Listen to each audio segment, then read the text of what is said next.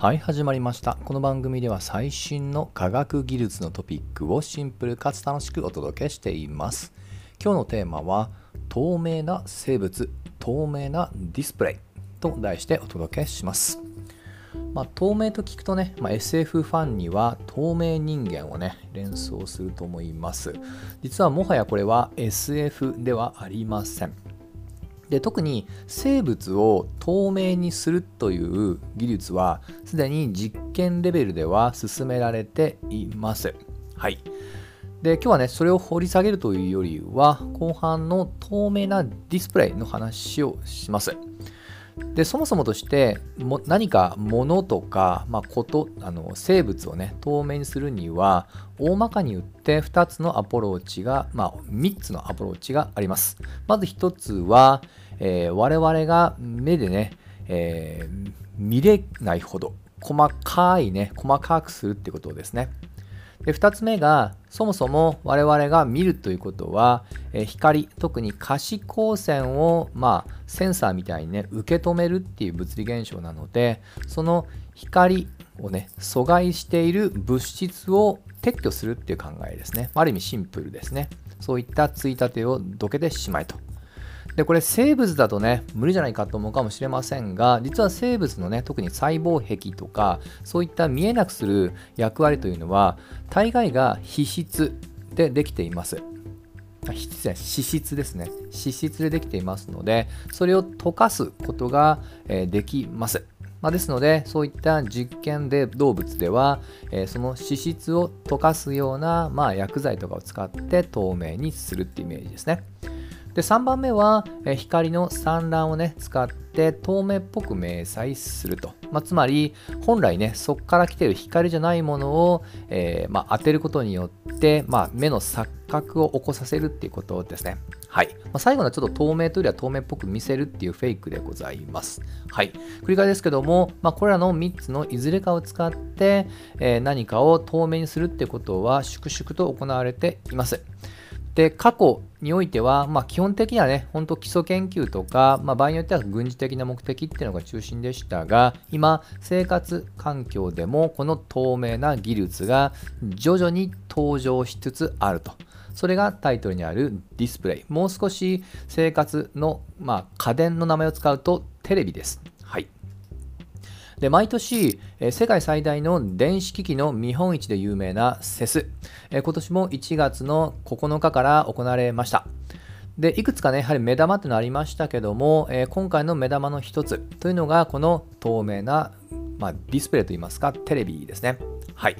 で実はま今回がね、初お披露目というよりは、以前から、発表はしていました。で、今回特にこれに力を入れたのが、韓国のま2大、えー、ま電子機器のま巨頭にあたります LG とサムスンです。この2社が、え改めて大規模に透明な、まあ、テレビというものをね、このセスの、え展示会を使って、えー、お披露目しました。はい。まあ、会社ある方はね、まあ、セス、まあ、CES と書いてセス、透明なテレビとかで検索をしてみてください。まあ、特にこれはね、言葉だけでも、そして静止画だけでも分かりにくいので、す、えー、で、に結構 YouTube とかでね、動画出回っておりますので、えー、そういった言葉で検索すると、比較的すぐヒットすると思います。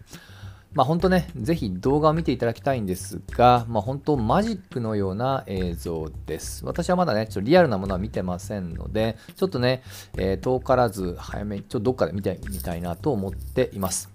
多分ね、見ればもうテレビというよりはね、もういろんな空間で使うディスプレイとして多目的に使えそうな気がします。はい。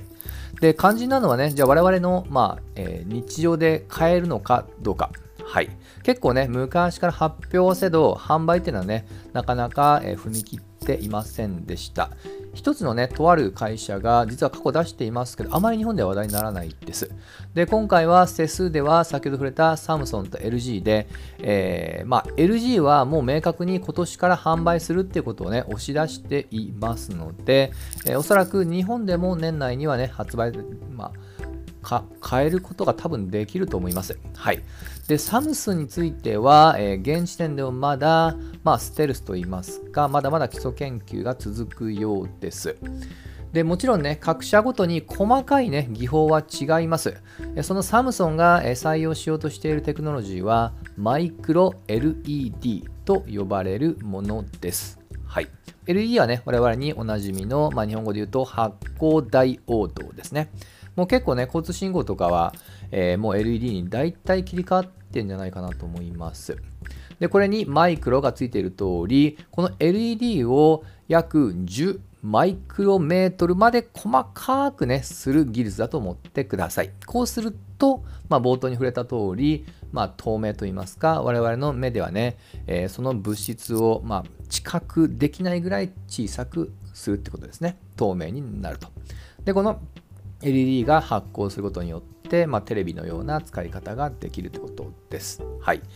で、えー、例えば、まあ、液晶っていうのはね、もう結構同じになりましたけども、まあ、液晶もある意味、これ LED の一種です。まあ、しかしながら、これは細かく言うと、えー、まあ、LED の、まあ、バックライト、まあ、要は LED は白色です。この白色を放射するときに、えー、まあ、3種類、赤と緑と青の3種類のフィルターをかますことによって、その、えー、まあ、色のね、様々なバリエーションを作ることができるということですと。はい。ところがこのマイクロ LED というのは、この LED 自体が赤、緑、青色として、ま発光するのね、まあ、そういった原理だと思ってください。はい。まあ、ですので、従来よりもまかさばらない、コンパクトにできる。もちろんね、えその一言だと収まらない様々な技術がま集積されているわけです。まあ、特にこの微細な加工が必要ですので、まあ、現時点ではね、今回の展示会としては相当ね、えー、まお金をかけて作ったんでしょうけど、まだまだ大規模、そして大量生産するっていう段階には至っていないようです。はい。で実はこのあの2社 LG, LG とサムスン以外にもそれこそパナソニックとかね、えー、日本の家電メーカーもこのマイクロ LED には注目はしています。ちょっとね、えー、まあ認知っていう意味ではこの2社、韓国の2社が際立ってますが、主要な家電メーカーは軒並みも参戦はしています。さらに家電メーカー以外でもこの技術に注目している、えー、まあ、テックジャイアントの一社がアップルです。なんと今から10年前、2014年にこのマイクロ LED の、まあ、コア技術を持ったルックスブーテクノロジーというね、まあ、そういったベンチャーを買収しています。はい。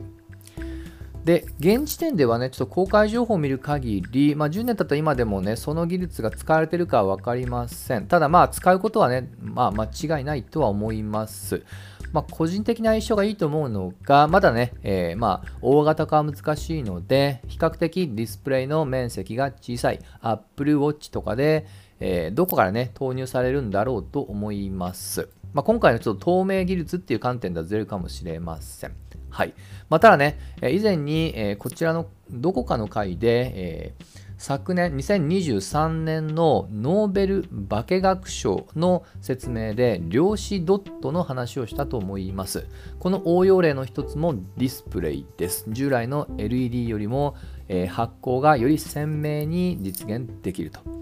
まこのようにディスプレイもその発光の素材だけじゃなくってこのマイクロ化っていう観点でその一つの応用が透明化と、まあ、こういったように我々の日常生活に文字通り彩りをね与える日が遠くない未来に来そうですので今からねそういったディスプレイができたらどんなね、えー、ま生活に使えそうなのかってことをねいろいろと無双するだけでも楽しいと思います。といったところで今回はここまで。また次回一緒に楽しみましょう。